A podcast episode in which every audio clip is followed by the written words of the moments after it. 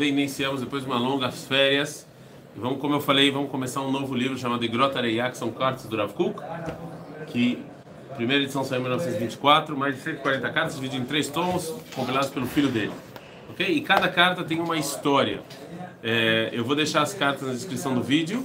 O Daf Mecora de vocês vai estar em, é, impresso. É, aqui está o Daf Mecora. Então, assim, Primeiro, a gente vai falar sobre uma, uma, uma figura. Quem é a pessoa que pergunta para o Rav Kuk o que ele pergunta? E aí vocês já vão ver quanto isso também eu acho muito atual com a época que a gente vive, né? a época atual em que nós vivemos. Vocês vão ver porque que eu elegi justo essa carta dentre todas. Vocês já rapidamente vão entender. Para o bom entendedor, meia palavra basta. basta. Quem é a... Primeiro, como é que eu sei? Porque olha só, no livro está escrito para quem é endereçada a carta. O Rav Tzvi Yehuda, ele mostra quem é a pessoa que está endereçada a carta e no final de cada carta existe uma data. Então a gente também sabe o contexto histórico no qual que ela foi é, escrita. Então essa carta foi escrita para o doutor é, Zeidel Moshe. Quem era esse doutor Moshe Zeidel? Quem era Pro esse doutor, doutor Moshe doutor? Zeidel? Pro. Uma pergunta que... E é óbvio que a gente entende qual é a pergunta pelo início quando Rav Kuk traz e fala, ah, pela sua pergunta tal, tal e tal, eu já sei qual foi, a... ainda que eu não tenha a carta da pergunta, eu já sei qual foi a pergunta. Quem foi Moshe Zeidel? Ele, ele estudou, ele foi Havruta do Rav Kuk, é, ele estudou, ele foi fez doutorado em Tanar, etc. Uma pessoa muito inteligente.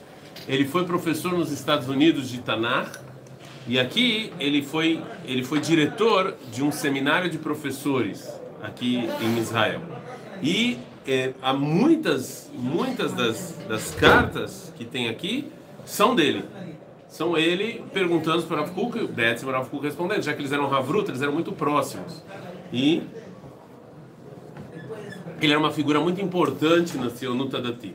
Ok? Agora, qual é a época? É muito importante entender a época em que essa carta foi escrita. A carta foi escrita no ano 1905. E por que, que esse ano, 1905, é um ano muito, muito é, é, importante para o contexto da carta? Primeiro que dois anos antes, o, foi o Congresso Sionista no qual, ele queria estudar Herzl, nosso amigo aqui, no qual Herzl Quer estudar? Vou estudar Herzl. No qual Herzl ele é, ele vai e ele propõe a solução de Uganda. Certo? Em 1903 é proposto a solução de Uganda. E por que que ele propõe a solução de Uganda? Herzl a gente já, estu, já ensinou. Porque teve vários pogromim, principalmente um na Rússia, que matou muitos judeus. E se no início ele não queria aceitar a proposta de Chamberlain de Uganda, depois desse programa, Herzl achou que não aplicou a nefesh. Tem que aceitar porque senão o povo judeu vai acabar. Se o povo judeu não tiver um, uma, né, um agora um estado, ele vai acabar. E obviamente isso foi uma grande, depois fazer, foi uma grande, é, é, foi uma grande discussão no povo judeu. E como sempre, o povo judeu se dividiu em dois: ugandistas pessoas que eram favoráveis à proposta de Uganda e o que acho que o nome era Tzionei Tzion e as pessoas que eram contrárias a Uganda, certo? que eles eram é, que eles falaram ah, como? Falou alguma coisa? O nome da, da, do grupo. Ugandistas. Não, dos Estados Unidos. Eu acho que é Tzionei Tzion, eu tenho que verificar. Tzionei Tzion são as pessoas que falaram de jeito nenhum a gente só quer esse Israel, ok? Se dividiu em dois grupos, ok? E eis que, num jornal, em 1900, ah, em 1905 também é o ano em que o Rav ele vai ser nomeado como rabino de Yafo e as Moshavot. Ou seja, Yafo e todas as aldeias que estavam em volta quando estava iniciando né, a reconstrução de Eretz Israel, ok? Agora, o que aconteceu? Eu, isso aqui, eu estou usando telefone, eu não gosto de usar telefone, vocês sabem disso. Eu queria. Esse é o Daf Mekorot. Aqui, infelizmente, por problemas técnicos eu não consegui, mas vai na descrição do vídeo vai estar. Uma das pessoas que eram ugandistas é a pessoa que vocês mais conhecem quinta-feira à noite. Elias Beneuda. E a famosa. Eliezer Ben Yehuda, ele era uma pessoa, ele era a favor, ele morava em Israel, mas ele era a favor da proposta de Uganda, né? E ele, ele foi a pessoa que reviveu a língua hebraica, etc. E ele era a favor. E ele escreveu no, no, no, no jornal chamado Ashkafá, o seguinte. Eu vou ler para vocês. Ele escreveu o seguinte: A Eretz Israeliut Sheli Einena Lishma Leshema Aretz, Ki im Lishmo Leshema Am. Meu amor por Eretz Israel não é pelo meu amor por Eretz Israel, e sim é pelo meu amor pelo povo de Israel. Então, se o povo de Israel hoje em dia precisa de Uganda, então eu vou para Uganda, porque é isso que o povo, meu amor é relacionado a, a Eretz, não é, não, eu não tenho amor por Eretz Israel, eu tenho amor pelo povo judeu. Não sei se o povo judeu tem, então é isso que eu vou fazer. E ele escreveu mais. Veota anaechad no Tzionei Tzion. O que, que os Tzionei Tzion falam contra mim? Escreve o Eliezer Ben Yehuda. O que, que eles escrevem contra mim? Ala Ugandim Shem Ponim Oref Lekol Avroshelano. Os Tzionei Tzion falam contra mim e contra os Ugandistim que a gente vira as costas para o nosso passado. Assim fala o Ben Yehuda. Esse era o argumento. Você está virando as costas para o passado, porque o nosso passado é em Eretz Israel. Vocês estão virando as costas para o nosso passado. Kamatzviut Batana. Fala o Eliezer Ben Yehuda, vocês são hipócritas. Hipócritas. Hipócritas. Vocês são hipócritas. Vocês são hipócritas. Por quê? Anana Akize Tainai, não se enganem. Anukulano panenu oref lavar shelano vezot eilatenu vetifatenu. Todo mundo aqui, vocês, a gente, todo mundo que mora em Israel, todos vocês viraram as costas para o passado. E isso é o que a gente tem de bom. Que a gente virou as costas para o passado. Zeu. Deixamos o passado de lado e viramos as costas para o passado. É isso que falou Eliezer Beniuda. Agora, ele era uma pessoa muito famosa e ele falou um negócio desse e ele deixa claro que ele. Aqui ele fala duas coisas. Primeiro, que ele é a favor de Uganda, mas isso em si só, ok, não é problema. Segundo, ele fala que todos os sionistas viraram as costas para o passado. E não só ele fala isso, mas ele fala que isso é algo bom, é algo louvável. Você virar as costas e ser um novo judeu. Você esquece o seu passado, seja um novo. Não esquecer no, no sentido assim, vira as costas. Ok, esquece todo esse negócio do passado. Agora, quando levaram essa. essa é, essa reportagem por Avkuk, ele era bem próximo do Eliezer Ben Yehuda. Não é? Inclusive tem palavras, existem testemunhos que, que o Eliezer Ben Yehuda ia perguntar algumas coisas por Avkuk. Eles moravam muito perto. Perguntar a palavra, como falar palavras em hebraico por Avkuk. É, o Rav Kuk escreve uma resposta para Eliezer Ben Yehuda, ok? Ele escreve uma resposta. Essa resposta está em outro livro chamado Igrot Areaya. Tem um livro chamado Igrot Areaya. Lá tem as respo a resposta que toda ela. Vale a pena ler.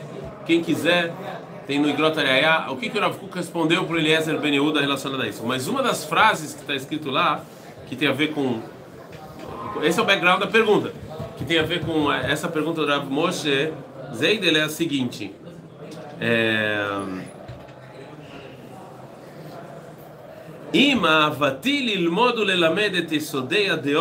Mesmo que eu amo estudar e ensinar nossas opiniões, eu não posso obrigar as pessoas a pensarem igual a mim. Assim falou Mesmo que eu gosto de ensinar e estudar as filosofias, as opiniões judaicas, eu não posso exigir que as pessoas tenham as mesmas opiniões que a minha. A lei Eu não posso pedir isso de qualquer pessoa, que isso é algo que ninguém vai escutar e ninguém vai entender. O Rav Kuk escreve essa frase lá, que dá para entender essa frase, que o Rav Kuk, ele dá legitimidade a todas as opiniões. Ou seja, mesmo que ele discorda do Ben Yehuda, e ele defende fala que a gente não deu as costas para o passado e não, a gente não tem que dar as costas para o passado, ele não pode obrigar o Eliezer Ben Yehuda a pensar como ele. Ele escreve essa frase lá. E o Rav Moshe dele, quando ele lê isso, ele faz uma pergunta para o Rav muito boa, que tem muito a ver com a que vocês vivem. Liberdade de expressão, Rav Kuk. Você acha que hoje não dá para fazer, mas teria que fazer? Se a Rabanu tivesse esse, esse... Ou você acha que não? Ou seja, quando você, Rav Kuk, fala que você não tem como obrigar as pessoas a terem um certo tipo de pensamento, opinião, é porque você não consegue, mas deveria, ou porque não, você acredita isso lecatrilo, ou seja, a priori, liberdade de expressão até o final. Certo? E é sobre isso, isso que fala a carta número 20 do Rav Kuk. Sobre liberdade de expressão e sovlanut, que a gente falou que é sovlanut? Tolerância. Tolerância. Ou seja, tolerância de ideias. Existe uma diferença entre tolerância de ideias e pluralismo. Não é a mesma coisa, tá? Existe. Provavelmente todo pluralista vai ser tolerante, mas nem todo tolerante é pluralista. Tá claro? A, a. Eu posso não aceitar todas as ideias, mas ser tolerante à ideia. Certo?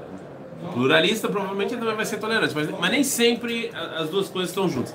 E o gráfico vai falar sobre isso. Ele vai falar exatamente sobre isso. Até quando a liberdade de expressão, que é esse tema que a gente está discutindo toda hora, na mesa do almoço a gente discute, todo no Brasil se fala isso toda hora, em Israel se fala isso toda hora. E como no Brasil se usou muito religião, infelizmente, eu não estou feliz com isso, eu acho que você meter religião na política em Israel já é problemático, você meter religião na política no Brasil é mais problemático ainda. Então, O que o Rav falaria sobre isso? Né? E o que é mais engraçado no que acontece no Brasil, que a mesma, as mesmas pessoas que falam que defendem as liberdades de expressão e falam o que quer, são as pessoas que se posam umas mais religiosas. Mas se você for pensar, estou falando de cristianismo, mas se você for parar para pensar, quem mais foi a favor de censura quem, que, que religião foi a que mais censurou no mundo nos últimos anos? Qual?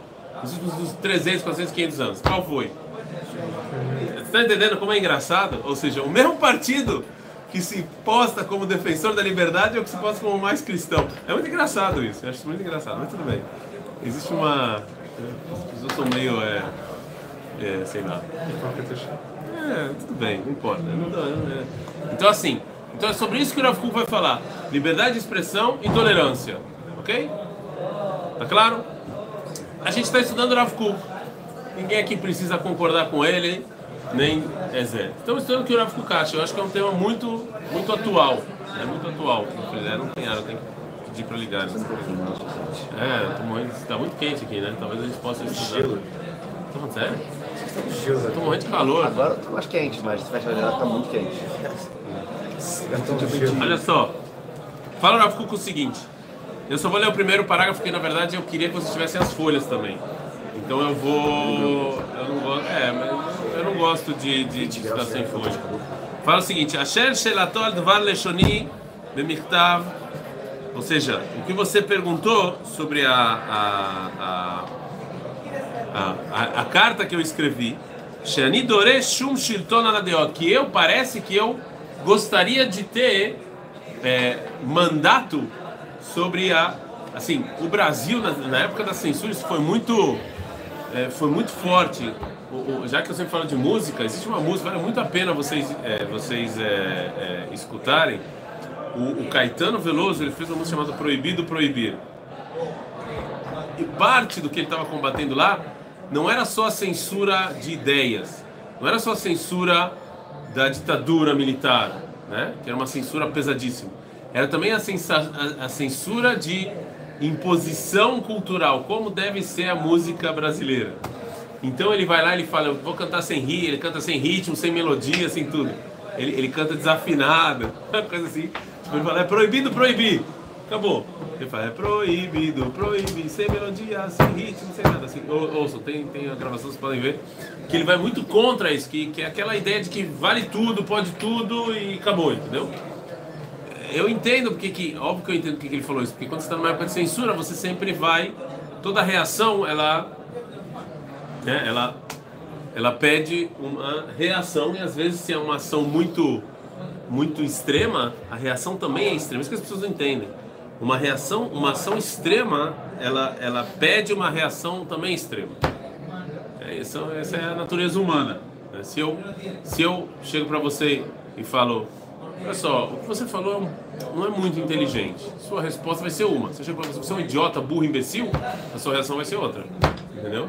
Porque, ok? Coisas extremas. Então, então Rav Kuk fala o seguinte: Imu mipnei real shekenu gamken al pidin Torah. Diz o Rav Kuk, isso pela Torá, ou seja, eu, pela Torá, eu de- deveria ter, se a Arabanut, uma das funções da Arabanut, o que, que a gente quer? Vai ter votação aqui em Israel, tá bom? Será? Vocês não são israelenses, mas se vocês fossem, independente de quem vocês vão votar, a pergunta quando você for votar é o que, que você quer do governo israelense. Ah, a gente fala que a gente quer um governo que segue a Torá, que seja religioso. O que, que isso significa em relação à liberdade de expressão, de expressão e tolerância? Será que pela Torá, essa é a pergunta dele, será que pela Torá, isso que o Rav Kuk fala, eu não quero ser o policial do pensamento de ninguém. Então Rav Moshe Zeider pergunta para ele, isso que você falou, isso que você falou, cada um pensa o que quer. Isso aqui a Torá fala isso, né? Ou a, obrigatoriedade fala isso. Uma das funções da Rabanut ia ser censura. E não tem. Ou não. Ou se é bom as pessoas pensarem do jeito que elas vão pensar e acabou. Tá claro qual é, é uma pergunta muito boa. Qual é a função da Rabanut? Amanhã, vão, amanhã vai ter voto. Vamos dizer que tem um primeiro-ministro religioso, certo? Tem 67, 70 Havrei Knesset religioso. Mas é o mero agora, em termos legais, em termos de tolerância e liberdade de expressão. Fa fala o que quer, não fala o que quer. Será? Sim? Eu vou ler só o primeiro parágrafo. É, na verdade, eu estou com Yetzerara de ler tudo, porque é tão. É, mas eu não vou fazer isso. Que eu, eu quero que vocês leiam também. Fala o seguinte: Ine, fala o Rav. Primeiro, Birshoni como Leshela. Fala ele para o Moshe Zel. Se você vê o que escreveu, o que eu escrevi, você não ia estar tá perguntando. Por quê? Sheamarti, porque na minha carta está escrito. Porque hoje em dia as pessoas não iam me escutar. Se eu falasse que a minha ideia e só a minha ideia é correta, as pessoas não iam me escutar. Isso que o Rav escreveu. Então o que, que eu entendo daqui? Que se as pessoas escutassem ele, se ele fala, eu não posso ter soberania pelas ideias e pelas opiniões, porque as pessoas não vão me escutar. O que, que eu aprendo daqui?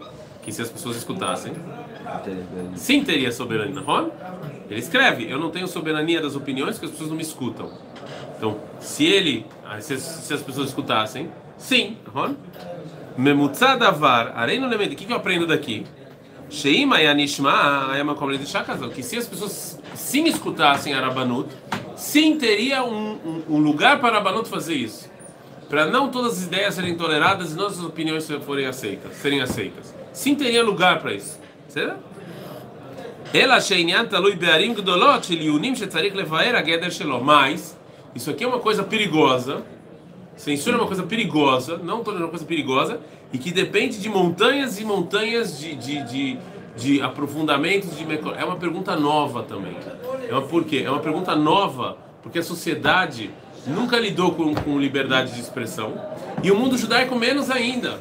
Por quê? Porque a comunidade judaica, quando, quando a gente está no exílio, somos, somos comunidade tem uma comunidade, aquela comunidade, a comunidade do, a comunidade da Beit Yaakov, a comunidade do Barilã, eles não precisam, eles não precisam responder essa pergunta para o povo judeu.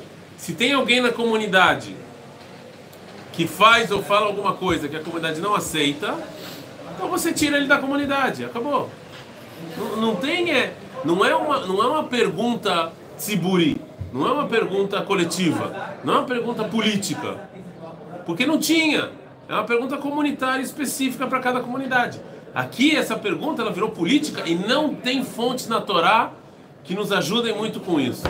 Porque todas as fontes que a gente tem estão relacionadas à comunidade pequena, não ao povo judeu, não o que Shlomo Amelech fez, entendeu? É muito complicado, é uma pergunta nova. Então Rav Kuk fala, tem que existir, mas isso é uma coisa profunda, depende de várias coisas e tem que tomar muito cuidado.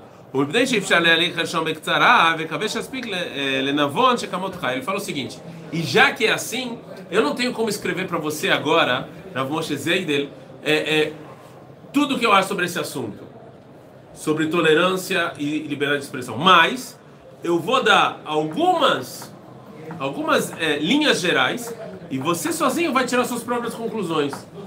Então, assim, o Rav Kuk sim acha que. Tem que tomar cuidado aqui, porque se eu parar o vídeo aqui vai parecer é, ditadura, entendeu? ah, então, óbvio que as pessoas. Daqui a pouco a gente vai terminar a aula, óbvio que as pessoas estão escutando em casa. Tem que esperar os próximos, né? Mas o Rav Kuk sim acha que existe lugar para você limitar ideias, ok? E limitar opiniões. Mas isso é algo muito profundo depende muito de estudo. E aqui ele vai dar só algumas, algumas bases do que, que ele acha sobre esse assunto. Quais são, e ele vai dividir isso em dois, certo? Em dois. Primeiro a época e segundo e cronoto, ou seja, o que realmente ele pensa sobre esse assunto. Certo? Mas isso, Bezerra Hashem, faremos quinta-feira se vocês quiserem continuar estudando esse livro, entendeu? Eu não sei, espero que vocês, vocês gostem. Hã? Tchau pra vocês. Não, porque isso aqui é